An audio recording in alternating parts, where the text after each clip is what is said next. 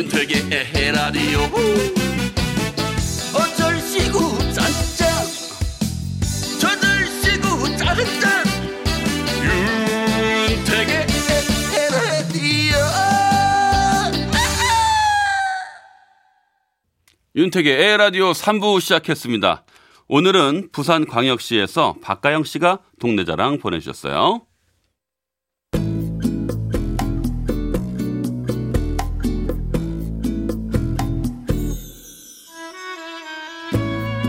저희 동네 연제구 연산동은 주택가예요. 저희 집은 주택가에서도 제일 안쪽에 높은 지대에 지어진 곳인데요. 그래서 처음 이곳으로 이사 올 땐 집까지 한참 걸어 들어와야 해서 괜히 이사 온 건 아닐까 많은 걱정됐어요. 그런데 살다 보니 이 동네가 참 정도 많고 좋은 곳이라는 걸 느끼고 있답니다. 주민들 대부분이 이곳에 오래 사신 분들인데 집에 가는 길에 마주치면 세댁 하고 부르면서 직접 키운 상추도 나눠주시고 아이 옷도 물려주세요. 이렇게 먼저 친절하게 다가와 주셔서 최근엔 가끔 만나서 커피 한잔하는 언니들도 생겼답니다. 그리고 동네에 김밥집이 하나 있는데요. 인심 좋은 주인 할머니는 아이랑 같이 먹으라며 직접 구운 정구지전도 나눠주세요. 집 앞에서 보이는 학교 수업 종소리, 아이들이 농구하는 소리마저도 정겨운 이곳은 부산 연산동입니다.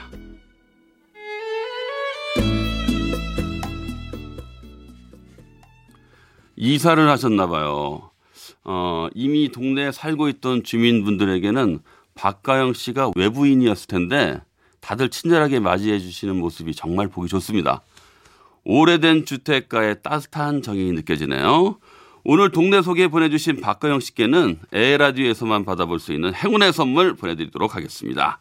청취자 여러분들도요, 살고 있는 동네 소식 또는 고향 자랑 많이 보내주세요. 제가 전국 방방곡곡 열심히 소개해 드릴게요. 노래 듣겠습니다. 여운의 노래 들어보죠. 이젠 잊기로 해요. 금요일 밤엔 오늘도 여러분의 첫사랑 사연 소개해 드리도록 하겠습니다. 이혜원 리포터는 이런 질문 받아본 적 있나요? 다시 태어나도 네네. 지금의 남편과 결혼할 건가요? 다시 태어나야 되나요? 안 태어나면 안 되나요? 참 남자로서 참 뭐라 할 말이 없네요. 꼭 태어나야 된다면 만약에 태어난다면 네네. 네. 그러면 이제 신랑이 원할까요? 그, 그 신랑이 원한다면 뭐 원하면 네. 아니 그러니까 본인 의지는 아니네요. 결국에는 그가 애타게 원하면 예. 아니 그러면 좀 생각 좀 해보겠다. 아니 네. 네 네 아니 근데 제가 알기로는 대부분의 그 여성분들께서는 네네 다시 태어나면 지금의 남편이랑 다시 안 만난다고 그런 대답을 했다고 어. 오래전에 들은 기억이 있어요. 어 우리 택디는 그리고 네. 어, 남자들은 어. 지금의 아내랑 다시 만나겠다라고 이야기를 한 걸 들었었거든요. 어 그래서 우리 택디는요. 그, 저도 우리 아내를 만나고 싶어요. 아, 좀 그- 더 젊었을 때부터. 어 그래서 네. 결혼을 하실 거예요. 네. 오. 또 이렇게 또 이렇게 또 식상하게 의외로 나오시네요. 남자들이요 로맨틱하고 몰라요 세상 보는 시야가 좁나 봐요. 예. 아또 뭐 좁다니요. 예. 사랑하시네요. 예. 보기 또 좋습니다. 이건 뭐 일방적인 제 생각입니다. 아 그러네요. 상대방도 저도 아내에게 물어보면 효우 씨처럼 대답할 수 있어요. 그게 무서워서 저는 안 물어볼래요. 어, 태어나야 되나요? 이러실 수 있, 있어요. 예. 예의상 조금은 뭐 이렇게 그런 척 해주겠죠 뭐. 네네. 그렇게 생각합시다. 예. 네 그렇게 하죠. 네네. 아유 부, 우프네요. 네. 자 그럼 나의 첫사랑 이야기 사연으로 한번 가볼게요. 네, 오늘은 전남 장성에서 주미향 씨가 보내주신 사연입니다.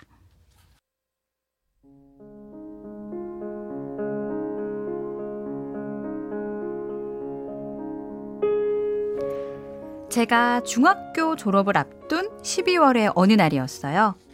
친구가 자기가 다니는 교회에 놀러 오라고 하더라고요. 크리스마스 이브에 우리 교회 안 올래? 친한 친구 하나씩 데려와서 하는 이브 행사인데 엄청 재밌을 거야. 크리스마스 이브에? 응, 별로 할 일도 없잖아. 부모님께 잘 말씀드려서 허락받아봐. 응? 우리 재밌게 놀자. 전에 교회는 한 번도 가보지 않았는데 왠지 집에서 텔레비전이나 보며 재미없게 보낼 생각을 하니 크리스마스 이브에 교회에 가보고 싶은 생각이 들었습니다. 전 부모님을 졸라 겨우 허락을 받고 친구와 함께 교회로 갔죠. 처음 가는 교회이기도 했지만 크리스마스 이브가 제 마음을 들뜨게 만들었습니다. 어, 정미야, 어서 와. 어, 오늘 같이 온다는 친구야? 맞아요. 내 친구예요. 인사해. 우리 학생부 회장 오빠야. 전 친구의 소개로 가볍게 눈인사를 했습니다. 키가 제법 커 보였던 오빠는 환한 미소로 저를 바라보더라고요. 전 괜히 부끄러워 얼굴이 빨개졌습니다. 어, 정말 잘 왔어요. 같이 올라가요. 학생부 회장이라는 오빠는 찬송가도 잘 부르고 유머도 있고 뭐 하나 빠지는 게 없는 것 같았어요. 너무도 즐거운 크리스마스 이브 행사가 끝나고 전 조금 아쉬운 마음이 들었어요. 그 오빠랑 헤어지기 싫었죠. 오늘 어땠어요? 재밌었어요? 너무 재밌었어요. 어, 잘 됐다. 내일 크리스마스 낮에도 예배가 있는데 올래요? 내일요? 네네. 또 올게요. 그럼 내가 데려다 줄게. 집에 가요. 바쁘신 것 같은데 저 혼자 가도 됩니다. 아, 시간도 좀 늦었고 혼자 보내는 건 좀 위험할 것 같은데 난 다시 교회 올 거니까 괜찮아요. 데려다 줄게요. 그렇게 해서 전 오빠와 함께 집까지 걸어갔습니다. 집까지는 걸어서 15분 정도밖에 안 되는 짧은 거리였지만 그 시간이 너무나 행복했습니다. 집 앞에 도착하자 하늘에서 눈이 날리기 시작했습니다. 어? 눈이 와요. 어, 정말 눈이네? 어, 올 크리스마스는 화이트 크리스마스가 되겠어요. 아, 그럼 잘 들어가요. 네, 데려다 주셔서 고맙습니다, 오빠. 응? Merry Christmas. Merry Christmas. 오빠와 헤어진 뒤 전 오랜만에 일기를 썼습니다. 크리스마스에 받은 깜짝 선물 같은 오빠에 대한 이야기였죠. 그 후 전 매주 교회에 나갔습니다. 오빠랑 좀 더 친해지기 위해서였어요. 그러던 어느 날이었어요. 처음 저를 교회로 데려갔던 친구가 고민이 있다면서 잠시 만나자고 하더라고요. 정미야, 무슨 일인데 그래? 어, 나 어떡하지? 왜? 왜 그래? 아, 교회 학생부 회장 오빠 말이야. 응, 오빠가 왜? 회장 오빠란 얘기에 무슨 일인가 싶어서 눈을 크게 뜨고 친구를 바라보았죠. 너도 알지? 내가 그 오빠 좋아하는 거. 전 친구의 얘기에 깜짝 놀랐습니다. 친구가 그 오빠를 좋아하는지 몰랐거든요. 아, 어, 좋아하는 거 모- 몰랐네? 음, 내가 말 안 했나? 하여간 내가 용기 내서 좋아한다고 고백했는데 오빠가 뭐라는지 알아? 뭐랬는데? 아이, 자기는 따로 좋아하는 사람이 있다면서 미안하대. 나 어떡해. 너무 자존심 상하기도 하고 창피하기도 하고 나 어떻게 해야 될지 모르겠어. 오빠가 정말 그렇게 말했어? 정말 그렇게 말했다니까. 도대체 누굴 좋아하는지 모르겠어. 아무래도 교회 다니는 친구 중에 하나인 것 같은데. 전 친구를 위로해줬지만 사실 마음속으로 너무 다행이라고 생각했어요. 그러면서 생각했죠. 혹시 오빠도 나를 좋아하는 거 아닐까 하고 말이죠. 매주 오빠가 저에게 좋은 성경 구절을 적은 쪽지를 줬었거든요. 또 한 주가 지났고 친구는 오빠 때문인지 교회에 나오지 않았어요. 예배를 마치고 나왔는데 오빠가 절 부르더라고요. 오늘 오후에 바쁘니? 아니요. 왜요? 학생부 방을 꾸미려고 하는데 같이 좀 해줬으면 좋을 것 같아서. 아, 그럼 시간 내 볼게요. 오빠와 전 오후에 문방구에서 만나 이것저것 필요한 것을 사고 학생부 방을 꾸미기 시작했습니다. 이것저것 오리고 붙이고 제법 시간이 걸리는 작업이었지만 저는 힘든 것도 모르겠더라고요. 어느새 저녁이 다 되었습니다. 야 덕분에 더 예쁘게 잘 된 것 같다. 고마워. 고맙긴요. 햄버거 먹으러 가자. 전도사님이 같이 먹으라고 돈도 주셨어. 우린 햄버거를 먹으며 이야기를 했습니다. 정말 자상하고 멋진 오빠. 전 시간 가는 줄 모르고 행복했어요. 같이 햄버거를 먹고 나와서 오빠는 또 절 집 앞까지 데려다 줬습니다. 잘 들어가. 푹 쉬고. 매번 데려다 주셔서 감사합니다. 아이, 감사는 무슨. 저기 오빠, 하나만 물어봐도 돼요? 응, 뭔데? 어디서 그런 용기가 생겼는지 모르지만 전 용기 내서 오빠에게 물어봤죠. 정미가 오빠 때문에 많이 속상해해요. 오빠가 다른 사람 좋아한다고 하셨다면서요? 오, 아, 그런 얘기를 정미가 했다고? 진짜 두 사람은 비밀이 없나 보네. 정미가 많이 힘들어 해? 네, 많이 힘들어해요. 혹시 정말 좋아하는 사람 따로 있어요? 아, 친구로서 제가 걱정이 돼서. 오빠가 무슨 말을 할까 가슴이 두근거렸어요. 혹시나 하는 기대도 있었죠. 좋아하는 사람 따로 있지. 음, 그 사람은 오빠가 제 얼굴을 빤히 바라보았습니다. 내가 좋아하는 사람은 사실 정미야. 네? 정미라고요? 나도 정미가 나를 좋아하는 만큼 정미를 좋아하지만 아직 얘기하지 않은 거야. 우린 학생이고 또 고등학교 졸업하고 이야기해도 좋을 것 같았어. 그런데 정미가 힘들어한다니 아 나도 힘드네. 혹시 네가 내 마음 좀 잘 전달해주면 어떨까? 아, 그- 그런 거였구나. 아, 알겠어요, 오빠.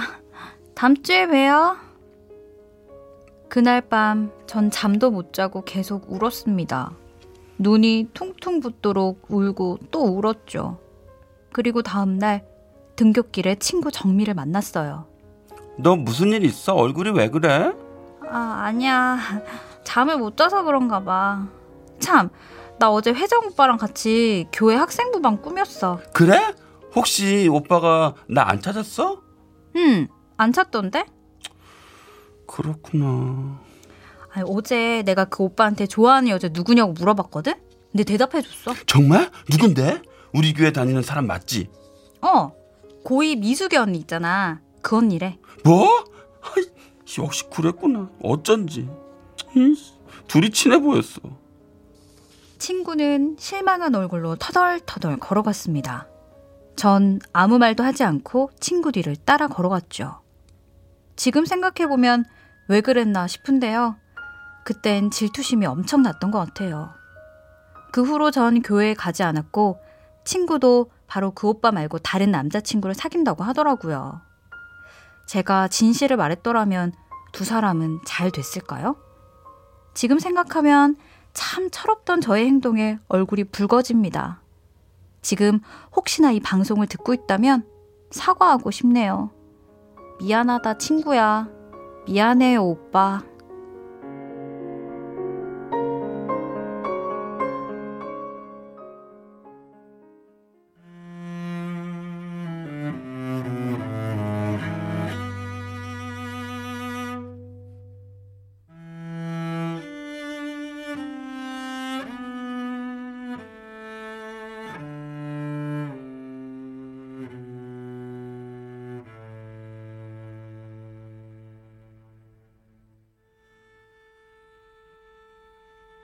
조원선의 아무도 아무것도 들었습니다. 네.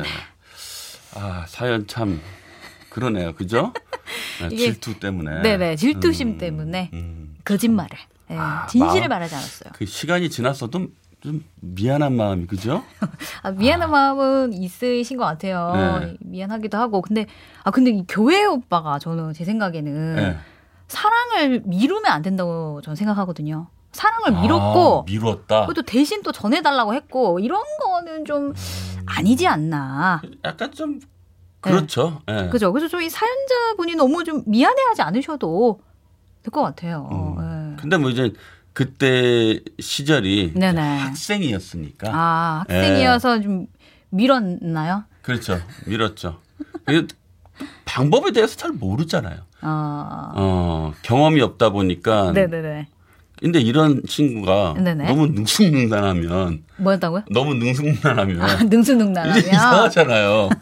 연애에 대해서 빠삭해가지고 아, 그쵸. 나, 그 어리니까. 또 나이가 그쵸. 어리니까. 맞아요. 네. 근데 또, 또이 사연자분은 또 이렇게 너무 이게 본인을 좋아하는 줄 알고 있다가. 그러니까요. 이게 충격이 너무 컸을 것 같아요. 내 이름이 나올 줄 알았는데. 항상 문제가 되는 건 네. 남자예요.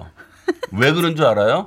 이건 분명한 명제가 있어요. 어, 너무 다 친절해서 그래. 나, 다 잘해주니까 아, 그러네요, 또. 내가 그랬어요. 나 그래서 내가 많이 혼났어요.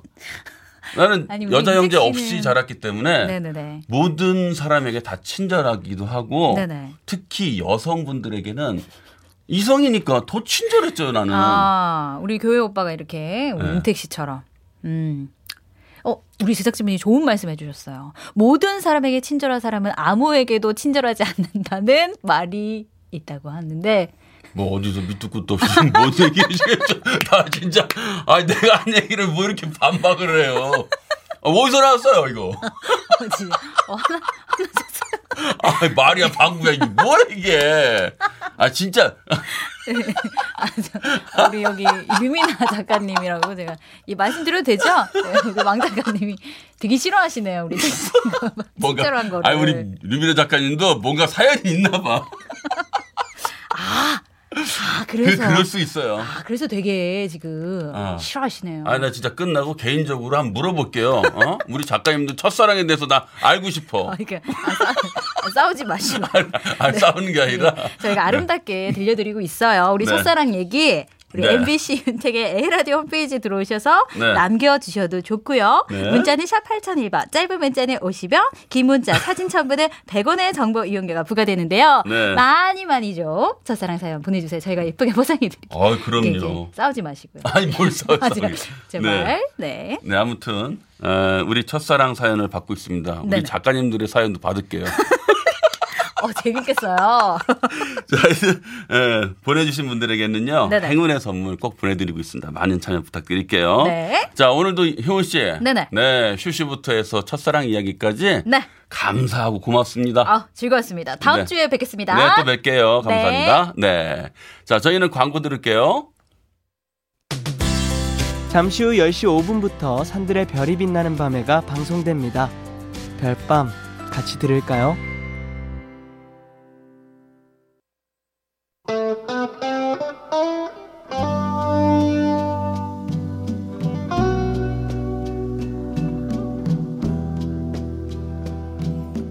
하루를 마무리하는 이 시간. 여러분의 지친 몸과 마음 음악으로 달래드릴게요. 택디의 별이 빛나기 전에.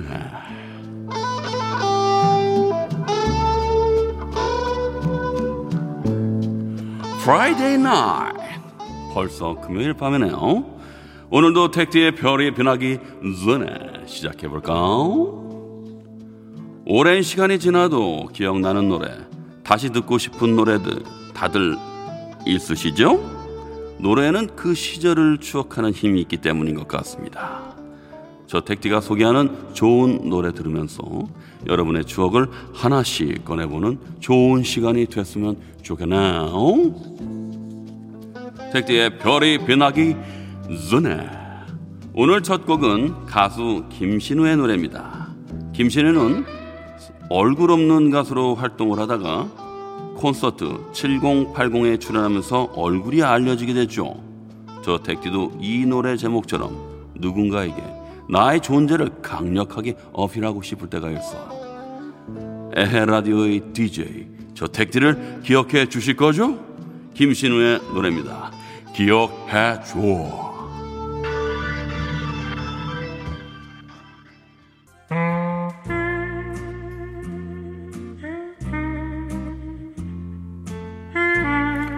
택디의 별이 빛나기 전에 이번에 만나볼 가수는 원조 R&B 그룹이라고 불렸죠. 세 명의 교포로 이루어진 그룹 솔리드입니다. 특히 저는 그 당시의 멤버 이준의 저음 랩이 참 멋있더라고요. 이 노래는 수많은 선후배 가수들이 리메이크를 했는데 오늘은 원조 솔리드의 목소리로 들어보죠. 금요일 밤 솔리드가 부릅니다. 이 밤의 끝을 잡고.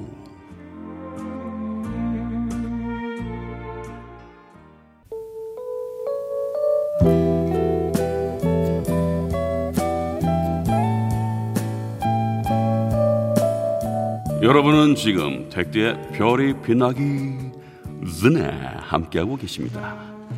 이번에 소개해드릴 가수는 애절한 목소리에 시원한 가창력까지 겸비한 박기영인데요. 제 주변에 노래 좀 한다는 여성분들은 노래방에 가면 박기영 노래를 꼭 불렀었어요. 이 노래는 이 집에 수록된 곡으로 타이틀곡이 아니었음에도 많은 사랑을 받았던 노래입니다. 함께 들어볼까요? 박기영의 마지막 사랑.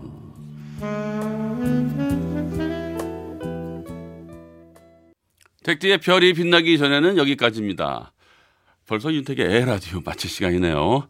럼블피쉬의 Smile Again 듣고요. 저는 다음 주 월요일 저녁 8시 10분에 먼저 와서 기다리겠습니다.